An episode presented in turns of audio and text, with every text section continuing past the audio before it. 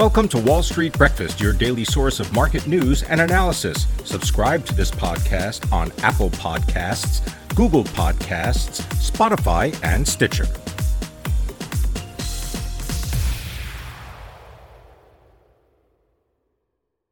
Good morning. Today is Thursday, October 28th. I'm Pim Fox. Our top stories include Big Oil comes under big pressure, McDonald's supersizes prices, and U.S. businesses are set to fight tax increases.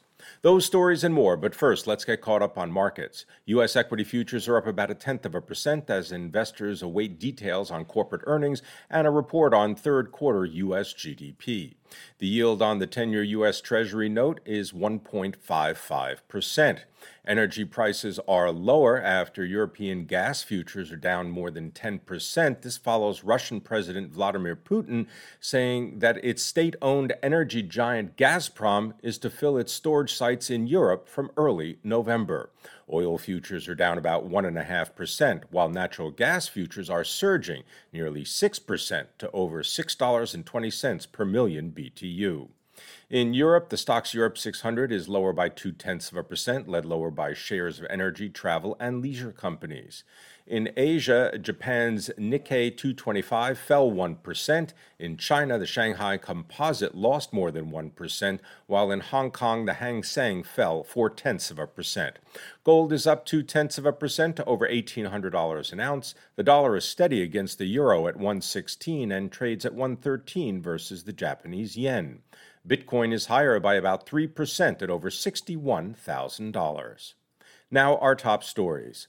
Royal Dutch Shell is under pressure to break itself up after activist hedge fund Third Point built a large stake and accused the company of being held back by an incoherent strategy.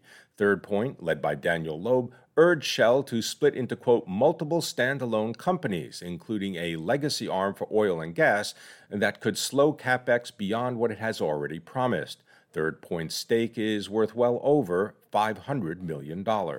In separate news, Royal Dutch Shell pledged to cut it in half its carbon dioxide emissions by 2030. The company also reported weaker than expected third quarter earnings.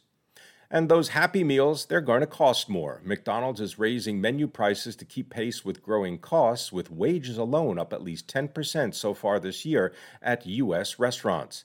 McDonald's is paying more for paper, food, and other supplies and expects its commodity costs for the year to rise by 3.5 to 4 percent. Executives said they expect U.S. prices to be up about 6% this year compared with last year.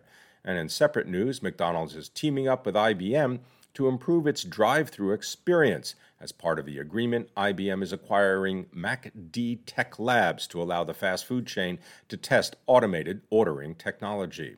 This summer, McDonald's began using artificial intelligence software to take customer orders at 10 Chicago area restaurants. The biggest pro business groups in the country, the U.S. Chamber of Commerce and the Business Roundtable, are getting ready to fight new tax proposals in Congress as Democrats work to finish President Joe Biden's social safety net and climate spending bill. The proposals would target billionaires through the tax code and enact a 15% minimum corporate tax on declared income for large corporations. In earnings news, Caterpillar shares rose 2% in pre market after the maker of equipment for the construction and energy industries reported profit that exceeded estimates for the third quarter. Shares of Merck are up 1% after the drug maker and animal health company reported third quarter profit and revenue that rose above expectations. It also provided an upbeat full year outlook. Shares of Stanley Black & Decker are down about 3% after the tools maker reported third quarter profit and revenue that top expectations, but it cut its full year outlook citing the negative effect of commodity, transit and labor inflation. The Hershey Company topped estimates with organic sales that were up more than 4% during the quarter. Yum Brands reported quarterly earnings and revenue that topped analyst expectations, fueled by strong demand for KFC's fried chicken. Shares of the company rose more than 1% in pre market trading.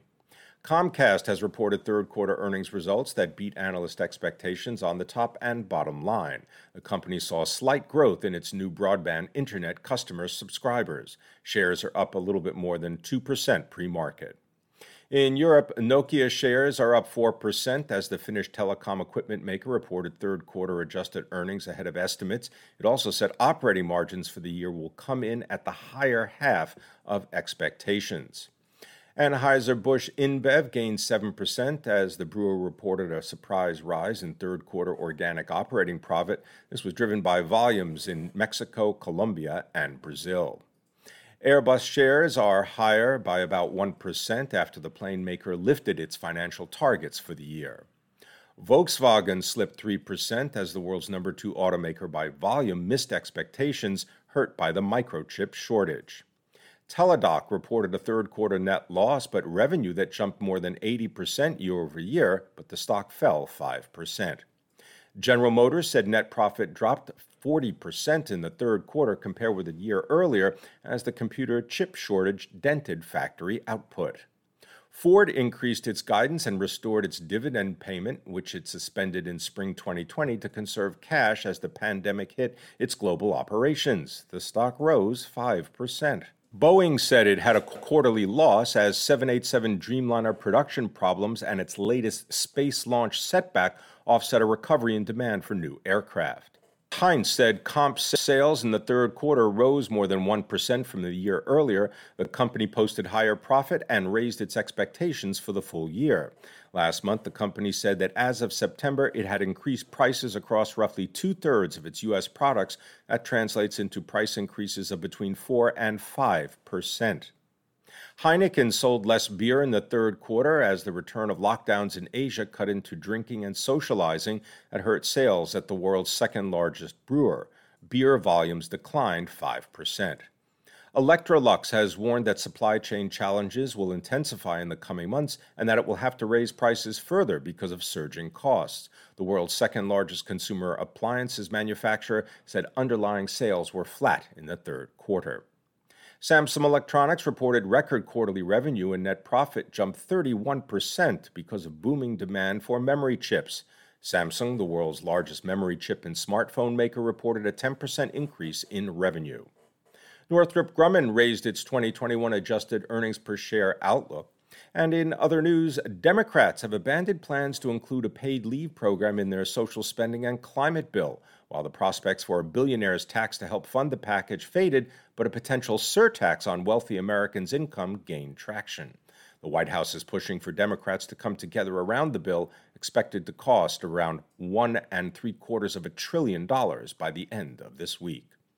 U.S. orders for durable goods such as appliances, computers, and cars decreased in September for the first time since spring as manufacturers continued to confront higher material costs and parts and labor shortages.